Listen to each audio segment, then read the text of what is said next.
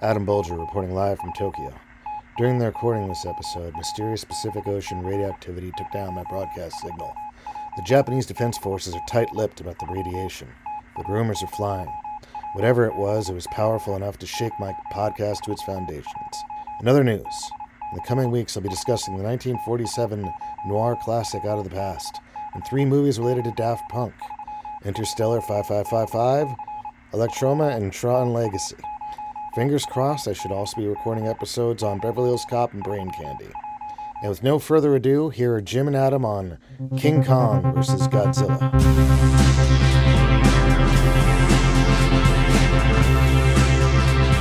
Good evening, and welcome to Cinema Death Note, a eulogy for the death of motion pictures and podcast form. I'm your host, Adam Bulger, and tonight I'm talking about big monsters.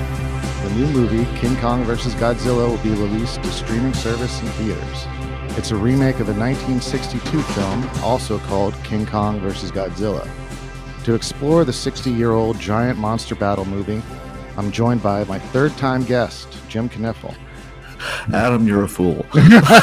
but but thank you. It's a pleasure to be here again. Oh, that's wonderful. I'm glad to have you. And so, it, in addition to writing novels, memoirs, and weekly columns, Jim's an uh, expert in Godzilla. Is that fair to I- say? Uh no. Uh, I'm I'm not a, I know experts. Um. I'm I'm I'm merely I'm merely an obsessive geek. Okay. Uh, and there's a difference. Well, in any event, you wrote a Choi 13 lithograph called A Purposeful Grimace, A Defense of Godzilla. I that I did. Yeah. a long backstory to that one that I won't bore you with, but uh, that uh, that did eventually come out after uh, after I think I wrote that in 2003, 2004. Oh, wow. It was hanging around that long? Yeah. Oh, okay. Yeah. Um, because uh, well, my my first novel was about a guy, uh, a, a, drunken aging reporter who uh, was obsessed with Godzilla. Um, Was that and the, once the buzzing? that was the buzzing? Yeah. and then uh, and then when that came out, my uh, my editor at the time Yeah. said, "Well, well, what you should do is write this book about your per, you know personal you know, relationship with the Godzilla films." Yeah. and I said, "Great!" So I took a few months off and Yeah. and did a mountain of research, wrote the book. And uh, turned it into him, and he had no idea. he was like, "What the, what the hell is this?" That's that's happened to me so many times. Yeah. Uh, but uh, so finally, finally though, it did come out um, a decade later. Yeah. Yeah. And it was, um, I loved it. I mean, I've, I've, Oh, thank you. Yeah, I've read it twice now, and I and I thought of you after I saw the trailer for the new um, King Kong versus uh, Godzilla movie. But, Uh-huh. but so the your your book is called A Purposeful Grimace: A Defense of Godzilla, and my first Right. question was going to be. What,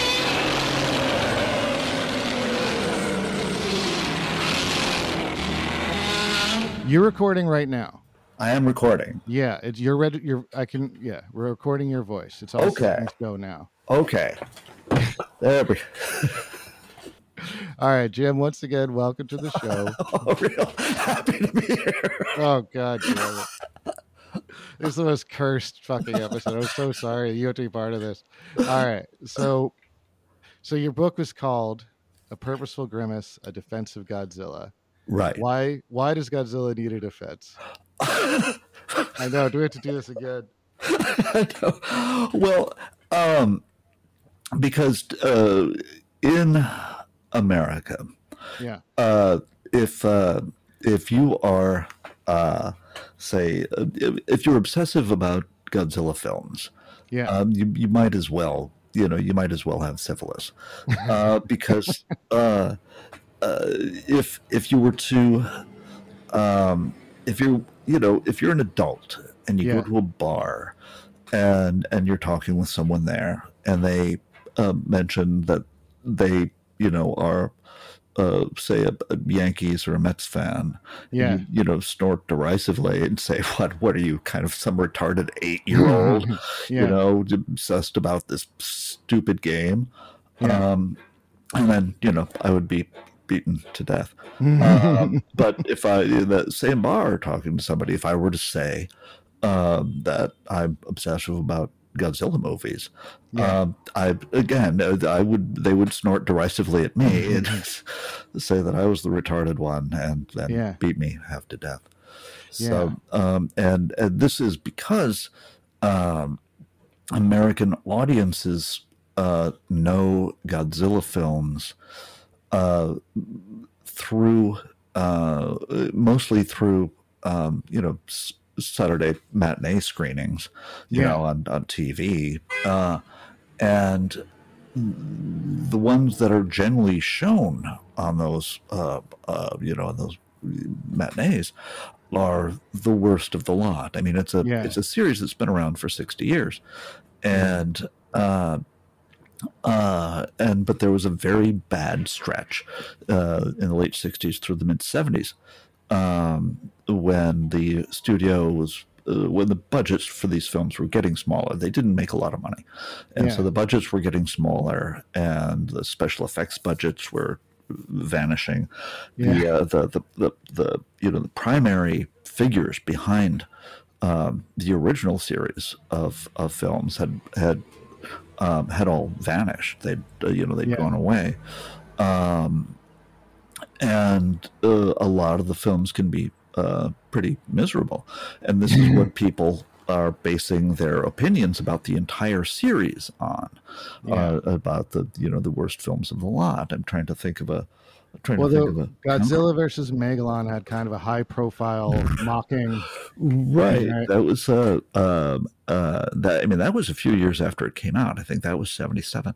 Yeah. It, it had a prime time screening on I think it was NBC Yeah. with um, hosted by John Belushi who was Mhm. doing the uh, doing the whole uh, mystery science theater, you know, providing this this this running uh, mocking commentary throughout. Yeah. So, um, and that's, you know, again, more people saw that one than any other, than any of the other, you know, 27, 28, 30, you know, Godzilla films that were made. Right. And so they take that uh, example and uh, just extrapolate it to, you know, what all, you know, you come to believe that the rest of the films are just these you know, silly kitty fare about Right. two guys in, you know, uh, raggedy rubber suits wrestling. Yeah. You know, Yeah, I think that the rubber suits part, the the guys in suits part, I think that's I think that's kind of the thing that people think of the most with Right. films. And I think they think it's inherently silly. yeah. but uh, I don't know. It's uh, it's I, I'm. Uh, you give me, say, stop motion animation. You Yeah. know, Ray Harryhausen or Willis O'Brien, whom I'm sure we'll be talking about. Yes. or um, or uh, or somebody in a you know big rubber suit, yeah. uh, I will happily and willingly uh, suspend disbelief in a second. Right. You know, up on up on the screen, you know, i yes, uh, you know, it's like okay, yes, there's a 250 foot tall radioactive bipedal lizard uh, stomping through Osaka again Yeah. and I was like, it's it's it's a living, breathing character to me, Yeah. uh, just like Kong, you know, King Kong is, or one of Ray Harryhausen's Ray Harryhausen's Cyclops. Say these are these are real creatures, yeah. um, and and oftentimes, I mean, they have personalities, and they uh, they are, you know, in a way, oftentimes more human than than the human actors around them yeah. um, you give me some CGI thing these days, you know, some hyper realistic thing created out of zeros and ones. Mm-hmm. Uh, it's just, it's like, like watching water. You Yeah. know, it's just, uh, just because, uh, you know, it's, uh, uh, it was Harryhausen, Ray Harryhausen himself said that, you know, fantasy is not supposed to be that real. You know, you Yeah. need a little, you need that little distance to, uh, you know, for for for interpretation. Yeah. Um, and uh, so that's why I've never had problems. I've never had problems with the with the people in the rubber suits.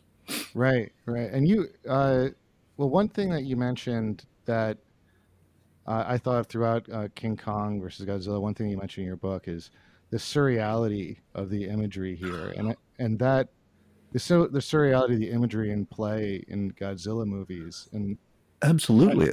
I mean, Yeah. it's because in uh, um, you know, in King Kong versus Godzilla, we have we get this we get this shot of of an unconscious Kong being flown to the top of Mount Fuji with via a cluster of intensely bright red balloons. yes, and, you know, and then it's the- marvelous. yeah, it's fantastic. And Yeah. uh, the you know the, the a recurring image throughout uh, the the next one, Godzilla versus Mothra, is a giant egg. It, it's uh, it's all these it's like Dalí stuff. I mean, Yeah, and if you were to take some of these images and, and take them out of context, and if you were to put them in, say, a Buñuel film or or a David Lynch film, they Yeah. would, you know, they critics would would would hail these people, would hail their imagination, their wild, wild imagination. you know, it's a brilliant exercises in surreality. Yeah. Um, you put it in a Godzilla film, then people say, "Well, that's just stupid." right.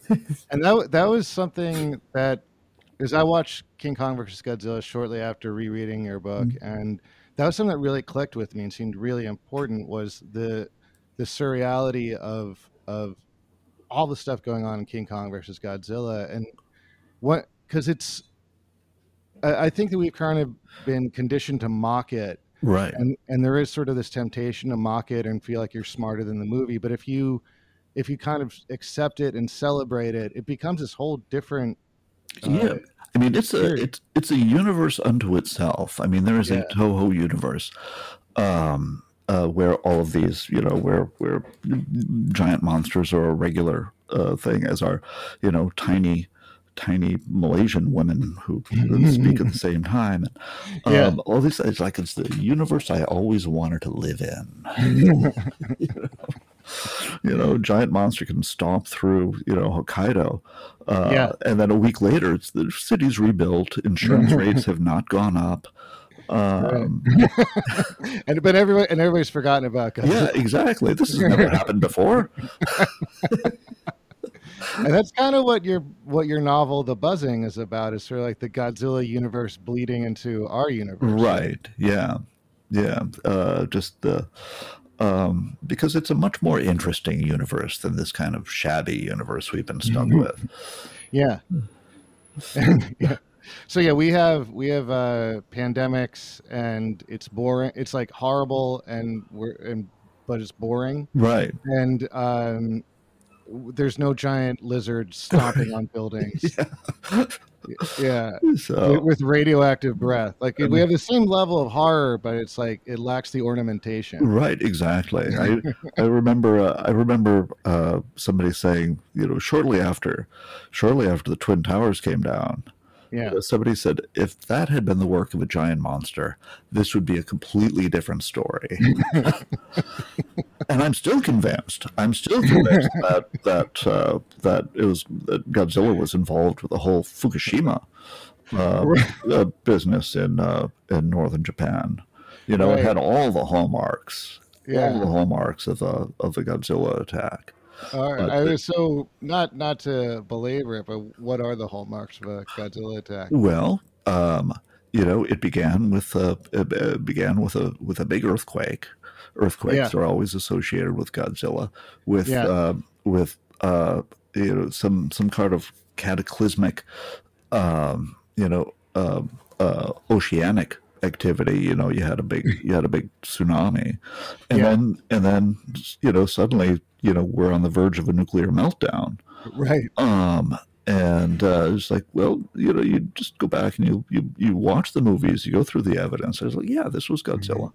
They just, uh, you know, they just used they just you know digitally erased him from all from all the images that they showed on the television. Yeah. I remember when I interviewed you at that bookstore in Oh Brooklyn? God, yeah, Yeah, yeah. I remember I I I because I think you and I had exchanged had a conversation about this, and I thought this was so funny and, interesting. And and then we did this in front of a crowd, and like people just were not into this idea at all. like everything else, people were kind of like it, like enjoying, and then we did this, and like people were like silence, dead silence. Oh, I'm I'm used to that at all my readings. all my all my public appearances, like, why is nobody laughing? I'm doing a great job. and so you you call it um I like what how you you described Godzilla as a psychologically complex character who contains both damnation and salvation.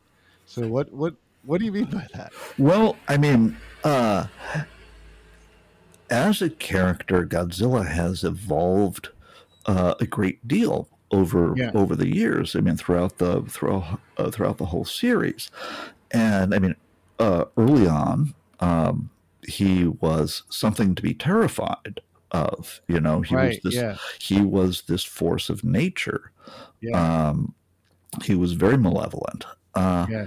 But later, uh, uh, as you get as you get deeper into the series, and as the I guess as the audiences for the for the films uh, in Japan grew younger, um, suddenly because everybody loved Godzilla anyway, but Yeah. suddenly he became this benevolent character.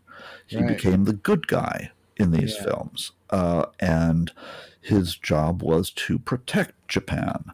yeah. Um, and you know, he's he still has this connection with, uh, you know, with with nuclear war. Um, uh, you know, as a as a symbol of what happened to Japan, but Yeah. now he's the, now he's the defender against these other worse monsters. Um, Yeah. But but the thing is, even as he's trying to even as he's trying to protect Japan, he ends up crushing half of, you know, Osaka. it's, it's like, well, you know, he tried. He was doing a good thing. You know, we we we understand. yeah. Um, But isn't it? You said in the book, like, why does he keep protecting us? Like, something like, like yeah, um, that yeah, it's a it's a question that arose uh, at the end of uh, Godzilla 2000. Okay. and uh, a little girl a little girl asked her father why does godzilla keep you know keep protecting us and his answer was well there's a little godzilla in all of us Oh, um, so that sounds horrible, though. it really does Um, You say you get to be Godzilla, but you know you're you have all the the rage and destructive force, but you don't have the breath or right size.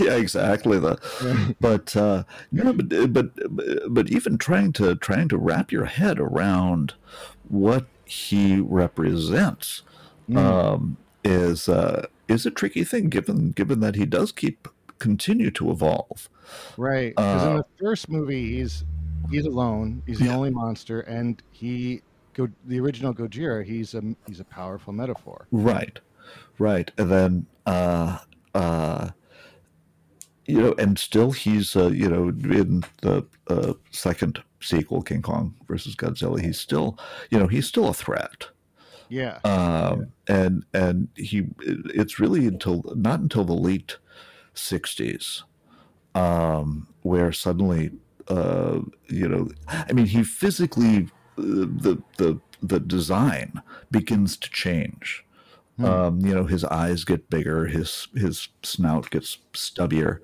yeah. um, uh, his arms get longer you know he becomes he becomes much more human yeah. um, and then yeah, it reverts back uh, back in the 80s and 90s um, but uh, it's uh, um, I mean just the just the idea of uh, you know this this you know walking nuclear bomb uh, yes. as being being such a central you know uh, iconic figure in Japan, or let alone being one who's who's has taken it upon himself to depend to defend uh, Japan. Yeah. Because the first film, it's a it's a metaphor about uh, it's about the atomic bomb being Right. dropped on, you know, Hiroshima and Nagasaki. Right, Yeah. and there are uh, I mean, as all of the films have some kind of um, social commentary going on, and that uh, that too evolves over time. Um, you know, as the nuclear threat becomes less, you know, a, Yeah, a yeah. daily uh, concern. Um, the films uh, oftentimes dealt with uh, environmental issues, um, Yeah. um, the you know, uh, but also things like marketing, uh, Yeah. genetic engineering, uh, militarism. Uh, it's um, uh, uh, I mean there are there are a lot of things there are a lot of things at play in Right. these in these in these pictures. Right. And I was telling you before. Uh, oh, yeah, there's. An, I'm echoing again, by the way. Okay, let me. How's how's that?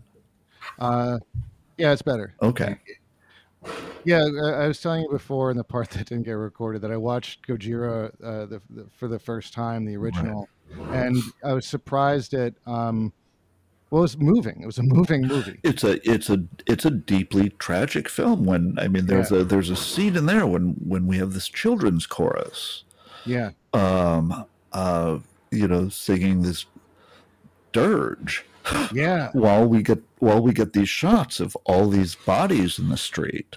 You know, Yeah. it's it's uh, uh, it's a it's a deeply tragic film that uh, you know, as we as we mentioned earlier, you know, ends with a sacrificial suicide. yeah. Um, you know, And, Uh, and debi- crack yeah. wise about that.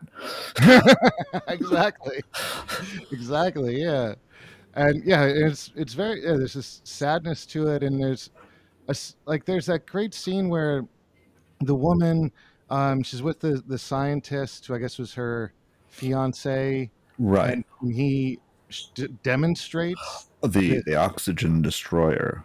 Yeah, Yeah. And he puts it into a fish tank, and you don't see what happens to the fish. No, she, you just you just see her, you know, throw her hands to her face. Right? Uh, yeah. It's uh, you know, so you I mean you yeah, they just let you use your imagination as to what kind of horrible things are happening to these fish. Right. And and you know, they're Japanese, like they're Japanese people invented sushi. Like they're used to doing bad stuff like they're not shy about it. So you can just Right. like uh, kind of imagine like what this must be like, you know? what could be worse? Yeah, yeah. Well, it's but it shows like it's it takes itself seriously. Yeah, it it's takes the the horror of it seriously. yeah. Yeah, and, and it's really interesting in that way. I, I mean, it's and it's you you described it to me as you said it was like the one of the greatest Japanese films ever made, or the greatest. Well, I would say one of. Okay, Um, and I mean, it, and, and it's certainly considered that over, uh, you know, in Japan. I Yeah. mean, I mean, you have, uh, uh, of course, Kurosawa. You have, you have uh, Ozu. You have, you know, uh, brilliant, amazing directors who created some absolutely phenomenal films. Uh, Yeah. You know, pretty much everything Kurosawa did and Tokyo Story. Yep. But uh, but this is this is right. This is right up there. This was, I mean, this was the first um, uh, well, the, the director, um, Shiro Honda, um, you know, he used to, he was um, uh, Kurosawa's assistant for many years. Oh. And they were, and Toho, I mean, today we think of Toho as, uh, you know, as just home to these giant monster movies, science fiction Yeah. films. But, you know, that's where Kurosawa was working. I mean, they were, they were the biggest, most prestigious studio in Japan uh, at the time and you know Gojira was the uh, their first effort at making um, a giant monster picture, yeah, um, and I mean it was a kind of a last minute decision, um, but heavily inspired. I mean the, the the film borrows heavily from. Uh, both the original King Kong and uh, yeah, uh, Beast from 20,000 Fathoms. Um, Beast from 20,000 Fathoms came out in 1953, and uh, coincidentally, King Kong had been re released to theaters in 1953. So, um, so the the first uh, movie to be re-released, right? exactly. Yeah, Um, and uh, and the uh, the uh, producer at Toho, Tomoyuki Tanaka, was deeply inspired by these. Actually, he was I think he was deeply inspired by how much money they made, and uh, decided he wanted to do something similar for Japan, but he wanted it to be, you know, a, a Japanese specific uh, uh, kind of creature, and uh, so they came So- up. They came up with Godzilla. and how's Godzilla Japanese specific? Well, uh, I think just uh, certainly the whole the whole uh, nuclear war connection. You know, Yeah. uh, um, you know, as as what he what he represents is certainly Japanese specific. Even if even there if there are a lot of scenes that uh, that you recognize from you know earlier American films, Right. Uh, right. and uh, I mean it can be argued that um, you know he's uh, that Godzilla, like the nuclear, like like atomic bombs, was a product of America. Yeah. So Let me sit on that idea. yeah, I just. I just I just made that up off the top of my head. I should have put that in the book. but but you also t- talked about uh, a, a- you you you kind of danced around this idea. It seemed like you didn't really commit to it too much, but like the idea that maybe like dragons and stuff. Sure. I mean, yeah. If you wanna, if you wanna go back to where um, um, Godzilla came from, or Yeah. or even you know King Kong versus Godzilla, where that came from. I mean, you can trace things back to the 10th century, um, or you can trace it back to the middle of the uh, middle of the 19th century when paleontology was uh, uh, first. Uh, you know, uh, recognized as a legitimate science, Yeah. um, or or you know, the uh, what 1913. I don't know if I'm getting the name right. When uh, when Winsor McCay made the first animated film, which was Gertie the dinosaur, Yes. um, and uh, everything everything kind of flows from flows from there. Right. You describe uh, the evolution of Godzilla as a Mobius strip.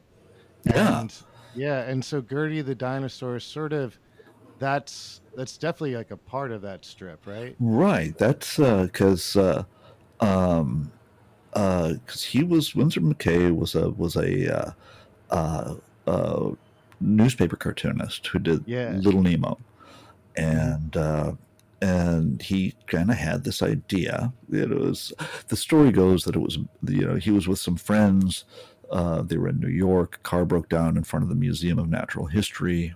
They went inside to look around, and he bet a friend as they were looking at a brontosaurus skeleton. Yeah. He, he bet a friend that he could bring that dinosaur to life.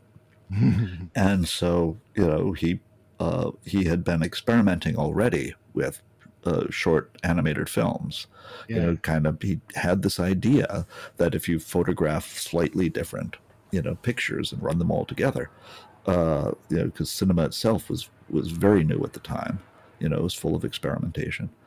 Um, and but then he had this idea to to create Gertie, yeah. um, which you know is just a few minutes long. Not much happens, but it's this very cute, very friendly brontosaurus who uh, became part of his uh, traveling vaudeville act, uh, where he'd screen the film and interact. He actually interacted with the dinosaur, um, yeah.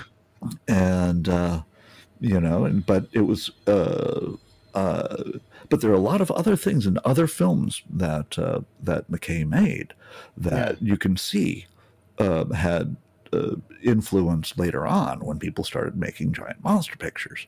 right. Um, um, like there's there's one where a dog uh, eats some you know toxic waste uh, in one of his in one of his short films and, and becomes a giant and then Yeah. just kind of tromps around town knocking things over.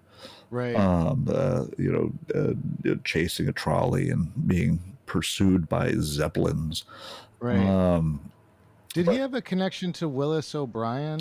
well, I, although it's not a direct connection, Okay. Um, okay. The thing is, O'Brien was uh, himself a newspaper cartoonist Okay. um, who, uh, you know, without question, saw what McCay was doing, but Okay. then had the idea of, of, you know, you could do it on paper, just take photographs of, of these, uh, you know, pieces of paper.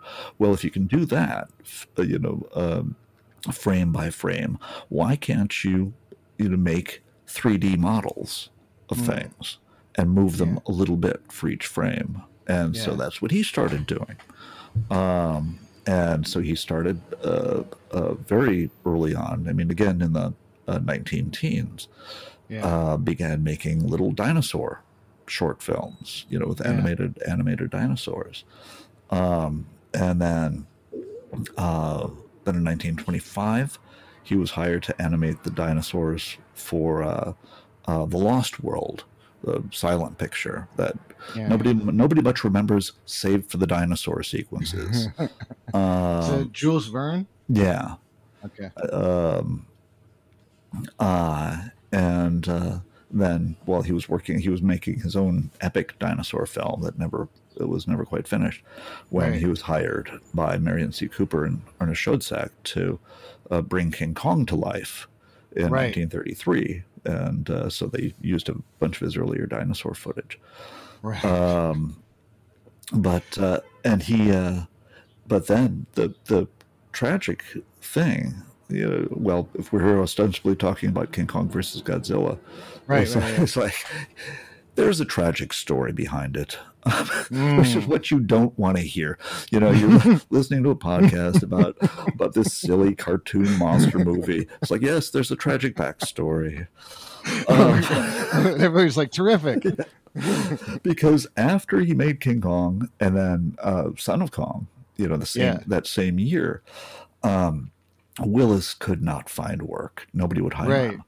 Um, uh, I mean, he did a little bit of something in 1935 uh, for uh, Last Days of Pompeii, um, but for 16 years, uh, he couldn't he couldn't get work.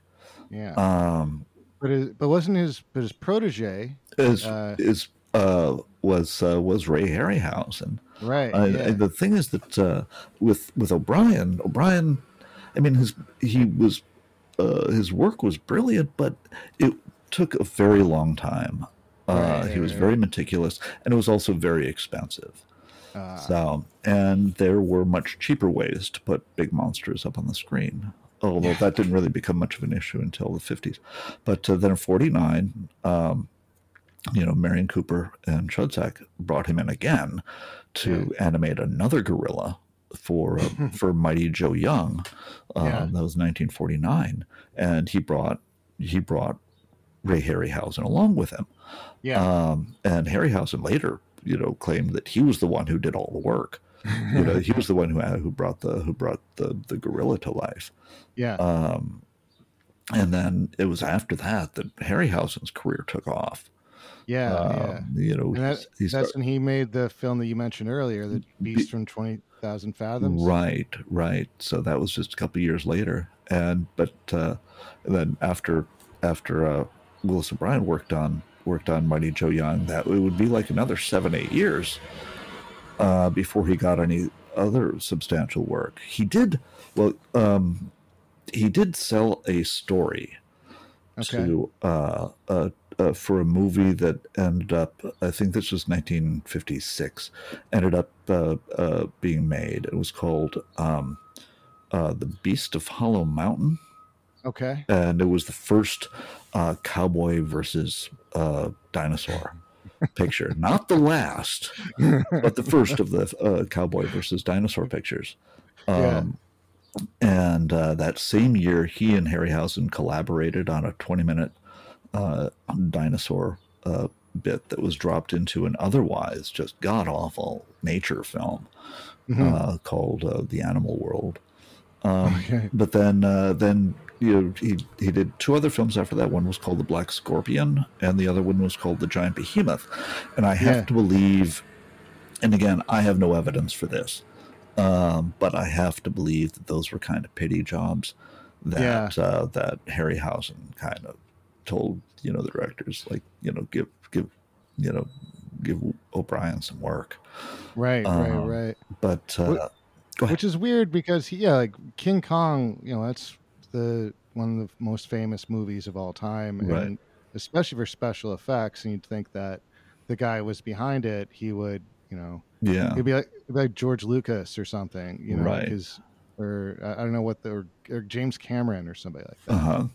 Yeah, But uh, no, no, it cost uh, you know no matter how much uh, you know money Kong brought in, you Yeah. know, they just people people working on uh, you know monster pictures generally didn't have that kind of budget, yeah, Um, okay, and uh, you know it took uh, took too long it took too long a time. right. and- but then he, he had a great idea, which was to set King Kong into in a fight against Frankenstein's monster, right? Well, l- l- let me tell you this story. so he's yeah, Willis uh, uh, O'Brien started. He figured that his his uh, uh, his last best bet was he started. You know, he'd sold that one. Uh, uh, you know, story treatment to the movies. So he started writing Right. others. He started writing King Kong sequels. Um, most of them went nowhere yeah. until he wrote something called King Kong versus Frankenstein. And, Yeah. and when you first when you hear the title, it sounds like Bambi versus Godzilla, right? It would last Yeah. about as last about as long. Right, It, right, it- right. it could be a double bill. this, this five minute double bill. right, Uh, right, right.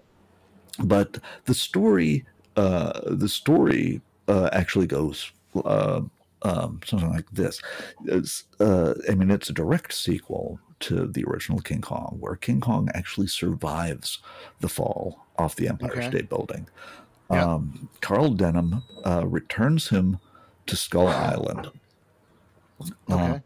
and then uh, uh, makes a side trip to Africa. And in Hmm. Africa, he runs into uh, uh, the original Dr. Frankenstein's grandson, Okay. who there in the middle of the uh, of the jungle is has created, has sewn together pieces of other big animals, elephants Yeah. and what have you, and brought it to life. and so Denham is obviously impressed by this, and he suggests Yeah. that the two of them uh, uh, put on a show together.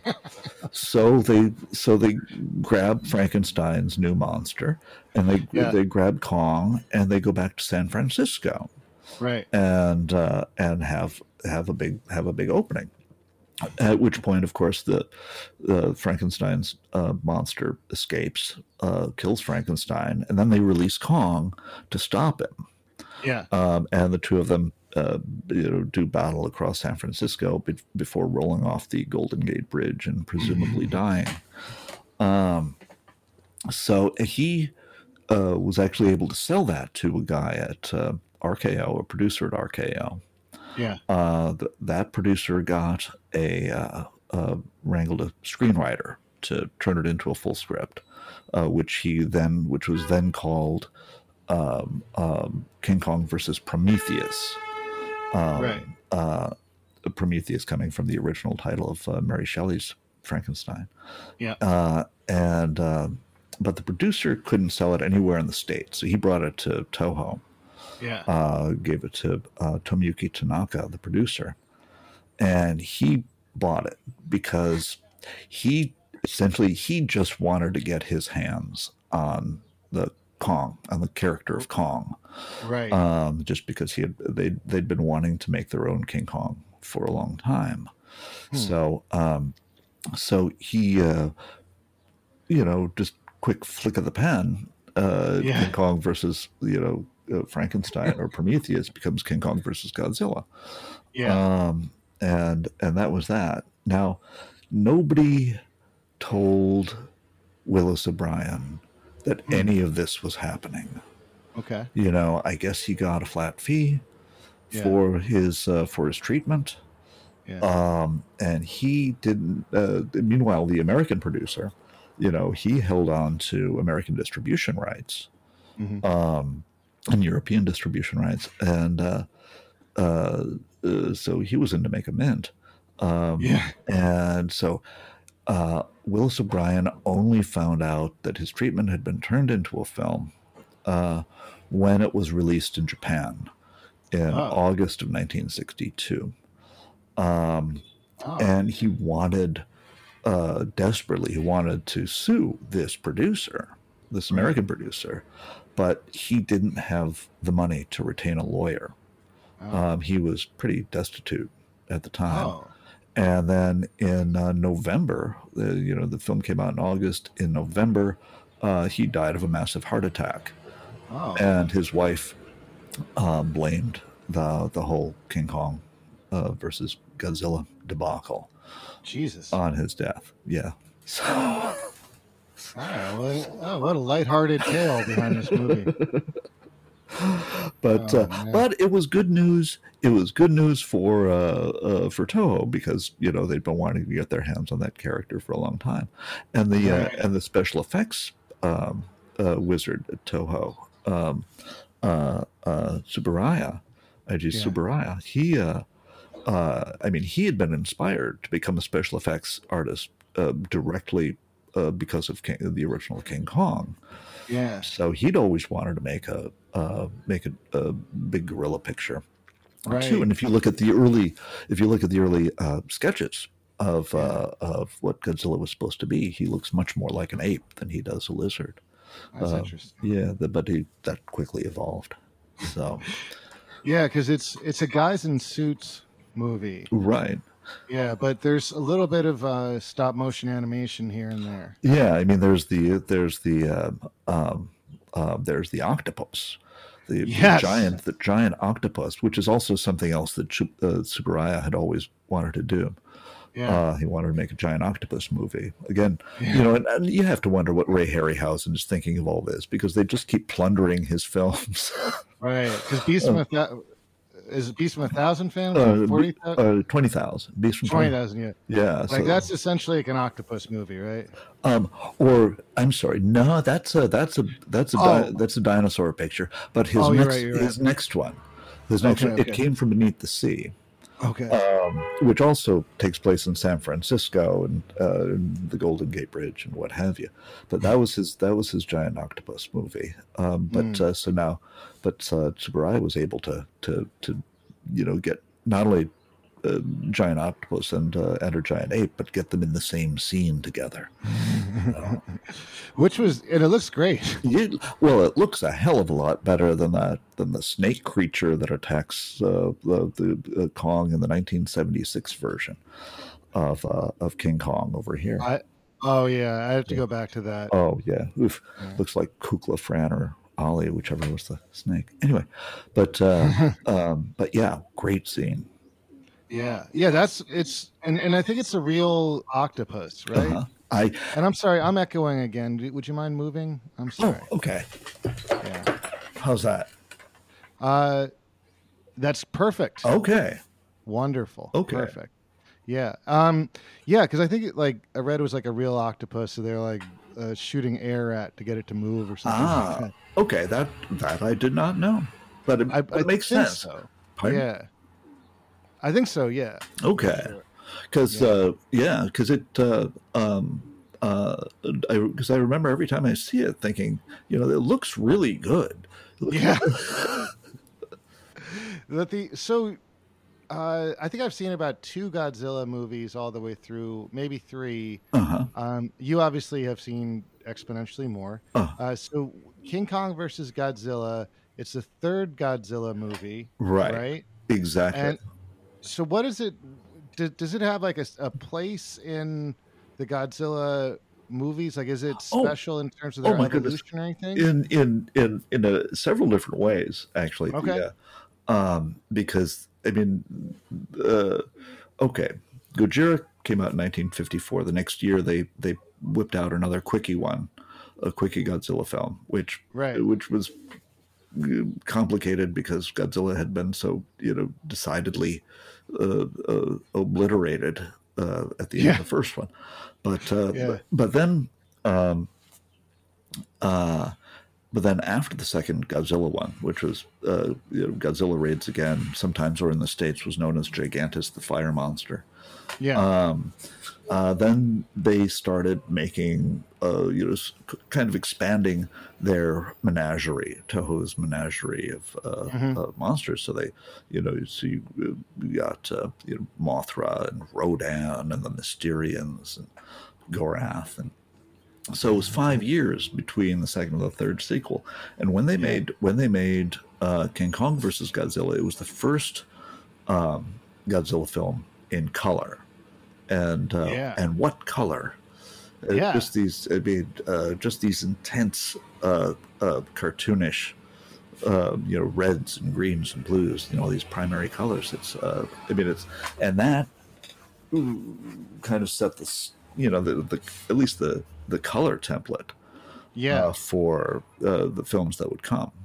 Yeah, Uh, it feels almost like like uh like pop art, you know, like like Right. Roy Lichtenstein or like Andy Warhol or something. Yeah, no, exactly, exactly. That's that's a good point. Um, and and also, you know, you you you take this, uh, you, know, uh, you take what was this essentially a kind of a classical modern fable that was King Kong, and Yeah. and this and this uh, uh, dark allegory that was Gojira, and you you know you put them together, and what do you get? But a live action cartoon. Right. It's yeah. um, but uh, uh, I mean, I don't, I don't. But the, as far as uh, apart from the color, Yeah. um, I- it's not exactly the first uh, giant monster smackdown. Uh, uh, uh, there was uh, there was kind of a brief pathetic one in uh, the second Godzilla film, uh, Right. where he beats up uh, Anguirus, an anklet giant Ankylosaurus, Yeah. um, who is just uh, the Rodney Dangerfield of giant monsters. He's, In what respects? yeah, yeah. He just. No, I mean, oh, and that, I, in what way? oh, he's just he and Barry. There are a couple monsters in the whole in the whole uh, menagerie that Yeah. are in a bunch of movies and just get the shit kicked out of them every Yeah. time. They've they, they they've never won a single fight. Like Right, like right, right. Baragon. Uh, Baragon's one of my favorites. Uh, it was just he's hapless. Um, you know, as we He's like jobbers in professional wrestling. yeah, you know, that exactly. Yeah. He, uh, um, but he's even in uh, in Frankenstein conquers the world, which can also be tied into the the whole Willis O'Brien story, Yeah. the ongoing Willis O'Brien story. Uh, I saw the trailer for that because I, I was so intrigued by the idea of like a, a, a- an 80 foot tall Boris Karloff fighting uh, King Kong. Actually, what it is, uh, it's it's it's worse. It's like a, it's, it's an eighty it's an eighty foot tall retarded kid. Um, and I'm serious about that. Yeah, He gets, in he- gets in a he has a with big forehead. Yeah. It's like a caveman. Yeah, yeah. Yeah. Um, but um, but that uh, after after they made uh, King Kong versus Godzilla, um, Toho went on a couple years later to make Yeah. uh, Frankenstein Con- conquers the world, where they lifted some of the unused elements from that from that Willis O'Brien script Yeah, um, and uh, and plugged those into uh, uh, King Kong conquers the world. Um, um, oh, I'm sorry, Frankenstein conquers the world. Um, uh, uh, uh, but uh, and then later that led to the kind of quasi sequel, uh, War of the Gargantuas, which is a wonderful film, fantastic film. All right, let's let's let's get back to King Kong Yeah. versus Godzilla. Okay, I'm Uh, sorry. The other, No, it's cool. I like it. The the SmackDown. Uh, Yes. um, but it it really did kind of more so than the, the, the than the last film. It really kind of established the the the big wrestling match um, right. uh, as the uh, as the central you know draw of the film. Yeah. Um, and I uh, thought, and I I really liked the fight. I thought it oh god, great. well the and I haven't even talked about what uh, what uh, Toho did to Kong after that. Oh yeah. Oh my yeah. god. Uh, he, he looks yeah. Well, let's talk about yeah, what what, do you, what should we do first? The appearance of Kong or the fight? but the, both but the fight, the the fight actually, and there were two fights, one on one on Fuji, and then uh, one down in I, I, I think they're in Osaka. Uh, One in the city. The city fight is amazing. yeah. Um, I loved. Uh, there's a there's a sequence where they're standing on either side of a pagoda, trying to get at each other, and they just hmm. smack. Well, you know, one one hmm. floor after another off the off the pagoda until they can reach each other. Yeah, yeah, and it's it it's interesting because the the the first half of the movie, I thought I like I was watching the first I was watching this movie and I watched in two sections. I watched uh-huh. like the first half, and the first half I was just not into. I was like, this is too goofy, whatever, sort of not in the mood.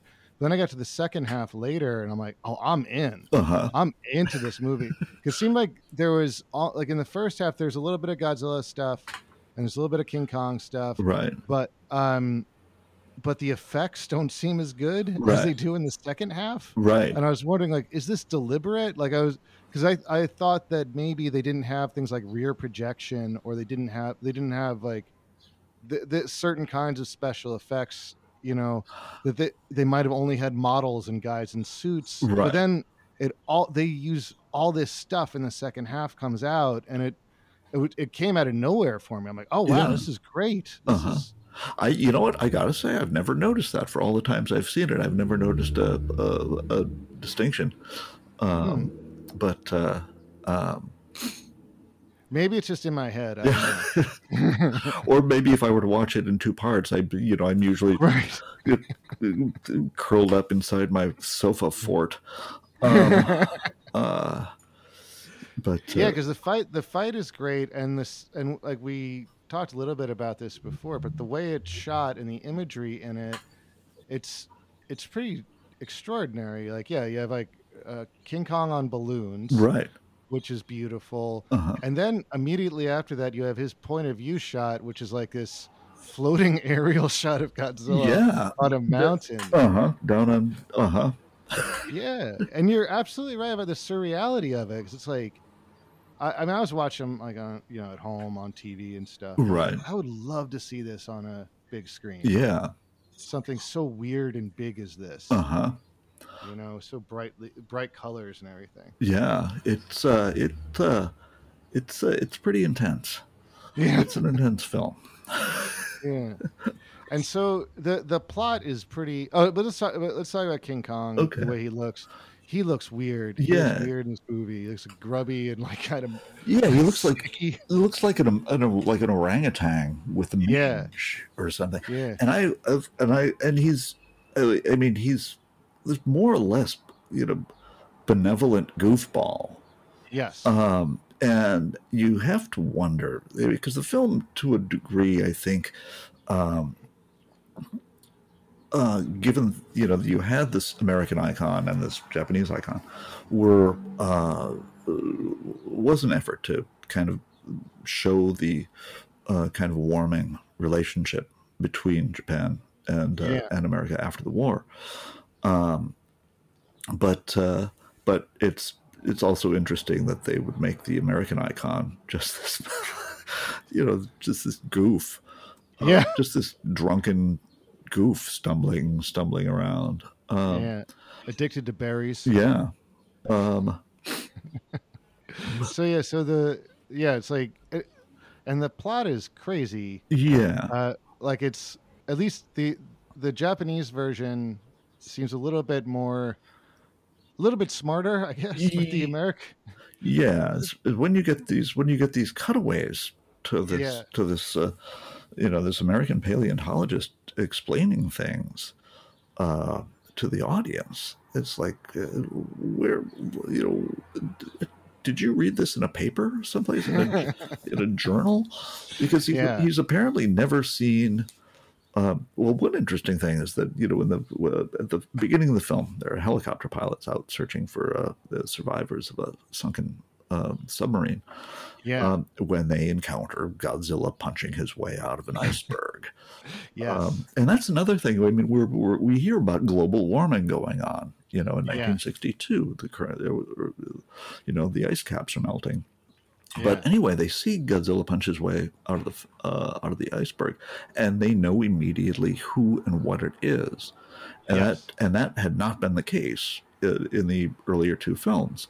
So I mean, he it was like they this was the film that established him as this eternal uh, Japanese icon.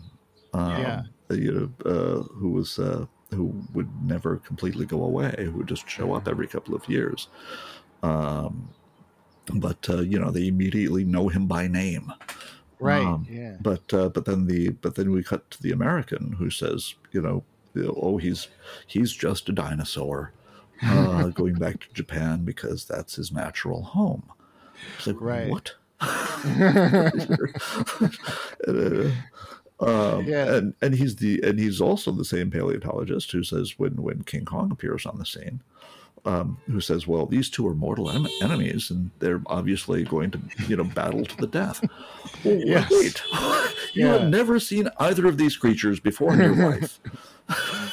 Well, so yeah, it's interesting because they just flatly give you the this exposition, Yeah, which is which is at first it's a little annoying, but then there's a point towards the end where they're like, um, "Oh yeah, so here's how electricity works with these two monsters." Right. When King Kong is electrified, he gets stronger, but Uh-huh. it weakens Godzilla. At first, I'm like, okay, whatever. And then then about 20 minutes later, you see King Kong get electrified. And like, oh yeah, he's getting stronger. Oh yeah, thank you for that information. yeah, That was that's that was helpful. Absolutely, And that was a, that was another thing uh, that that happened in this film. I mean, um, uh, the screenwriters and Honda and uh, the producers took a little bit of poetic license with just with the characters uh, Yeah. themselves. In that, you know, Kong was always fifty feet tall. And, Right. and uh, Godzilla was never less than 165 feet tall. Yeah. So that would about been about the you know the uh, the same kind of fight, uh, Godzilla versus Frankenstein, or, or King Kong King Kong versus Frankenstein.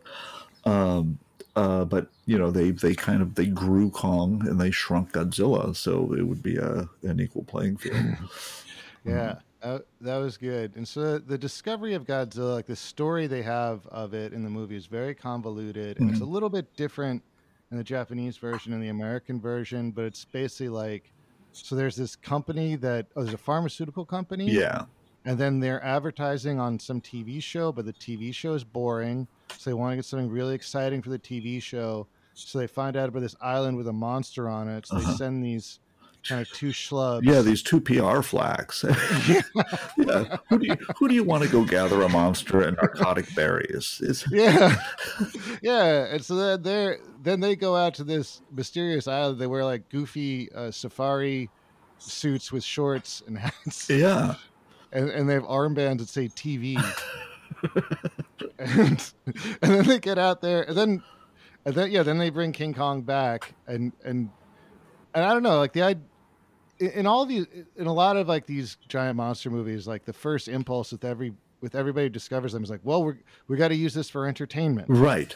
we, we got to put this in front of people and it's going to be a big show we got Uh-huh. to put them on tv or something i'm like i don't think that would be my first thought No. at all. Yeah. It's like yeah let's let's rent let's you know let's rent radio city. Yeah exactly. Let's let's get a lot of let's get a huge uh, uh, huge number of victims. I mean audience around but, uh, you know but I, one one interesting thing in uh in in the film yeah. is that i only saw this once before in uh in uh, uh w lee wilder's snow creature is so this they get back to japan with all you know this new narcotic drug yeah and and which they call soma Yeah. the american version um, and and uh, and this giant gorilla. yeah And it's uh, so this is only the second film I've seen where things stop for a while. Uh, while you have customs agents uh, arguing about whether or not you can bring these things into the country.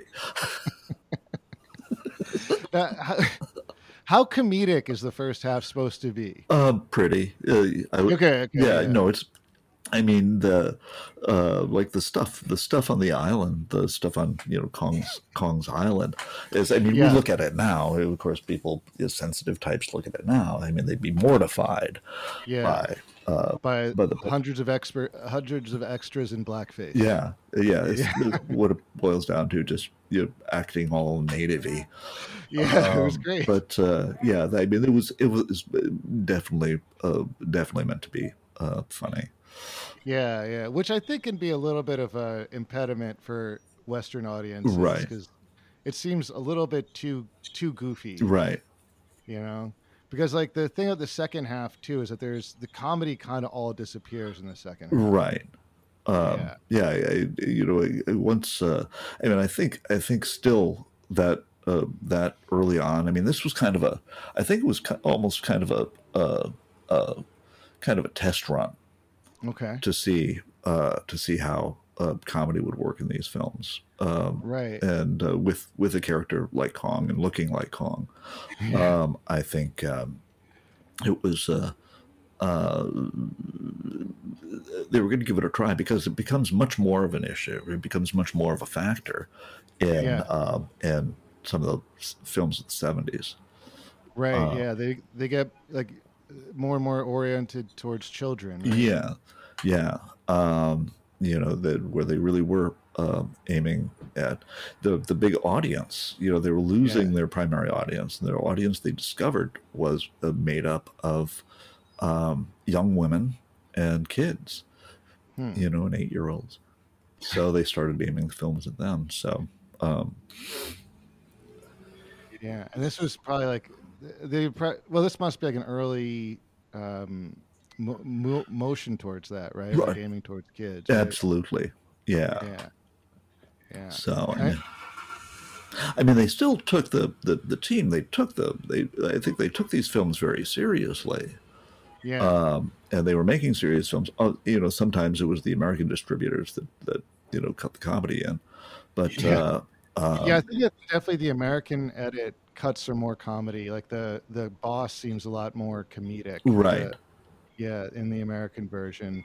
But do you think that, um, like you said before, that all of them, all the Godzilla movies have a meaning? So, what, what's the meaning in this one, or what's the what are they what are they trying to communicate? don't don't put me on the spot, Adam. I, I, I know, but it's no, I mean, but the thing is, it's it, it's certainly not as uh, as uh, stated as forthright as it is in a lot of the others. Um, Okay. Like like uh, you know, in uh, the next one, Godzilla versus Mothra, we get a lot. Uh, we get into uh, Godzilla versus the Thing. We get into pollution. Uh, Yeah. Into uh, like kind of the evils of marketing. Um, Yeah. Here, less so. There are again. There's a there's a you know there's a little bit about marketing. Uh, yeah, uh, yeah. And you know there's an undercurrent of uh, of environmental issues certainly yeah, um, you know with the ice caps melting um, Yeah. and uh, warmer currents and again strange earthquakes um, Right. but uh, so yeah it was a little understated here but it's not uh, you know it's still there right. And what you said before, which is very interesting about the warming relationship with America. yeah which is yeah that's very interesting but kind of like because america at one point was the greatest threat to japan. Exactly. You know and now so you have this uh, if if you want to say that king kong kind of personifies america in this movie yeah. he's a lovable goofball so Right. exactly. Uh exactly and i i mean i don't know how intentional that was.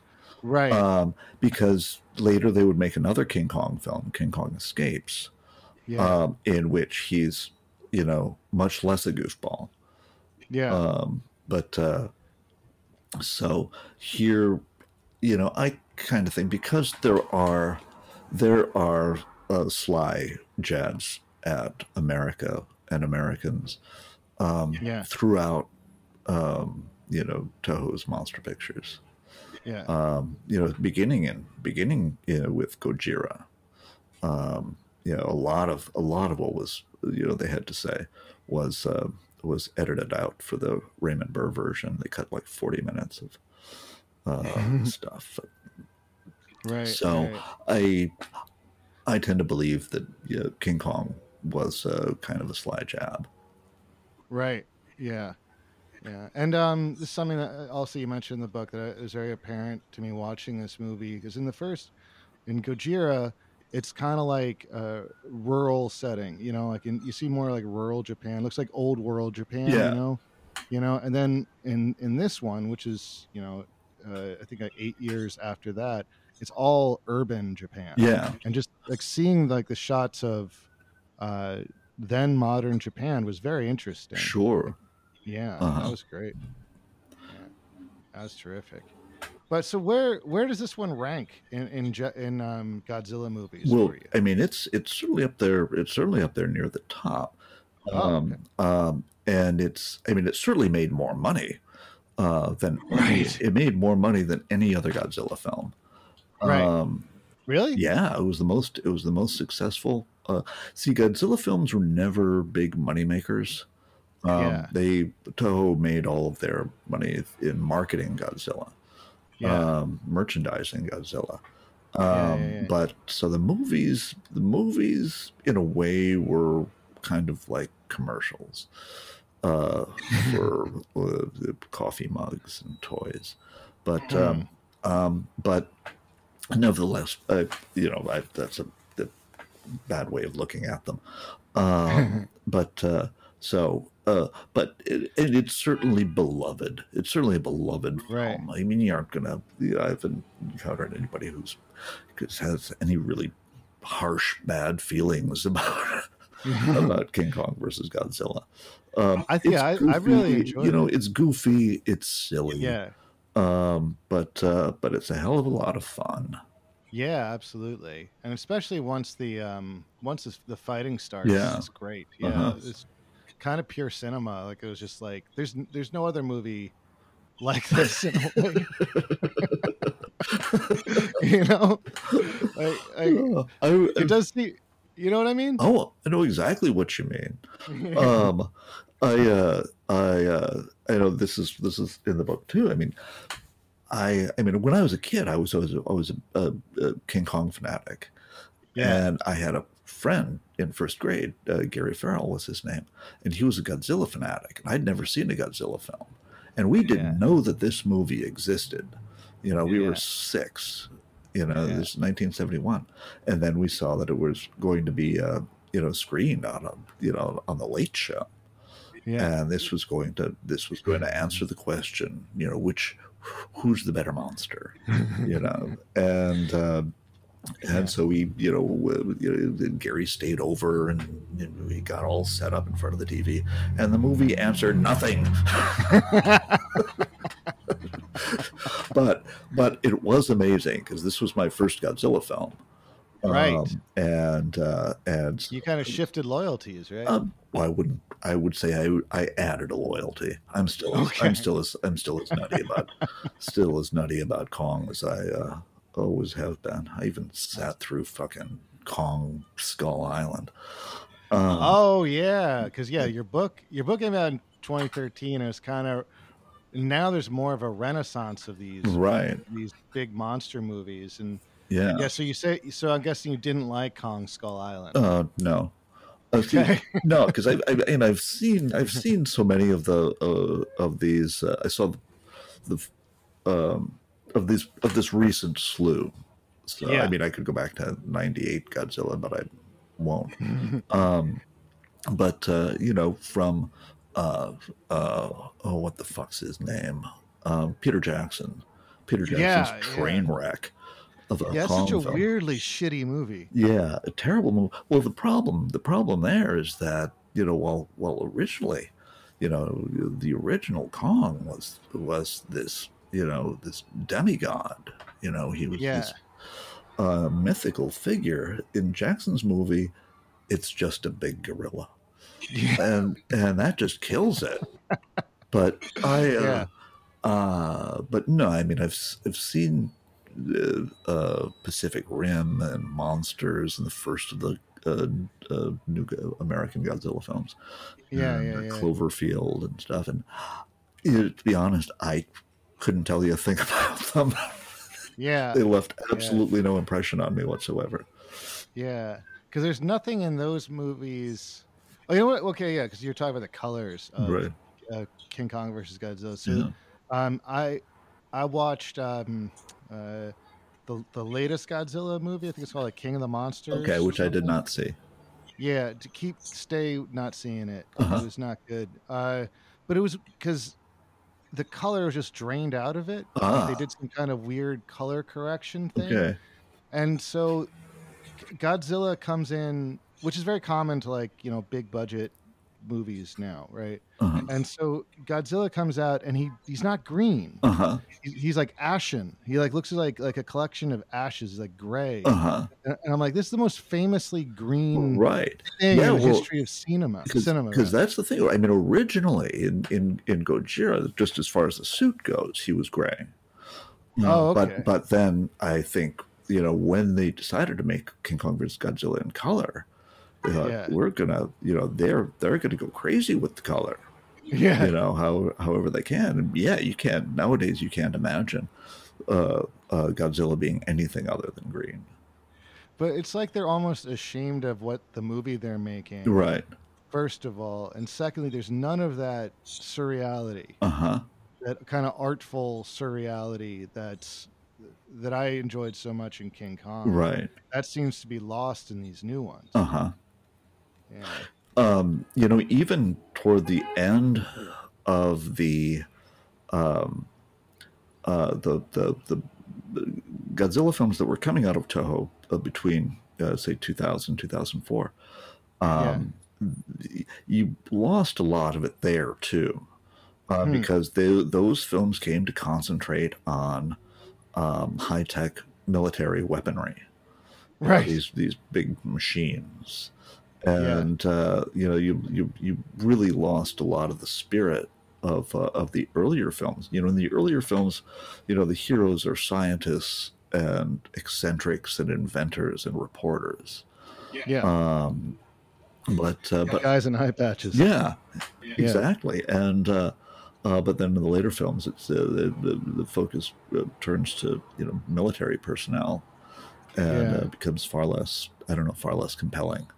Yeah. Um, but uh, so uh, uh, so is is Raymond Burr uh, in the in the new one? I don't know. I, you know, I was gonna. I'm a little surprised at what you said about Kong Skull Island because I thought that was. Uh, I didn't see the whole thing. I watched like the first half an hour, and now that should be the best of the lot. Right. honestly. And if you're so dismissive of that, I'm like, oh yeah, don't watch any more of them at all. Because that would at least had like some some people, like it had like people doing stuff. Right. like right. a And little you bit. know, and you had John Goodman.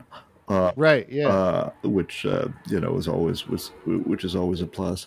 But uh, yeah, absolutely. uh, after, I don't know, it was just uh, I uh, just because of the uh, just because of the eyes uh, these days. I just have very little patience Oh for yeah, for just kind of just over the top nonstop action sequences. Right, Um, yeah. So they I- they they mean nothing to me. yeah. There you go. Uh, All right. sure, well, I, is a loud film. yes, yeah, for, for sure, for sure. All right. Well, Jim, what what have we not said about Godzilla that, that we should say? Um, oh, oh God, there's uh, uh, there's so much more. All right. Well, I'm trying. I'm trying to let you go to lunch. Isn't that sad? Um, Oh yeah. what now? Oh, I said I'm trying to let you go to lunch. I've been talking to you for over well over an hour and a half because I fucked up the first 15 minutes. Well, no, it's been a it's been a delight. Thank you, thank you so much for coming on, and, and thank you so much for bearing with me on my most cursed podcast yet. And I and I and I promise this will this will. I think that this will be the high water mark of, Uh-huh. of cursedness. I think that then, I think that we it's going to be smooth sailing from here on out. Absolutely, can't get much worse. All right, thanks so much, Drew. Okay, take care. Bye bye. Bye.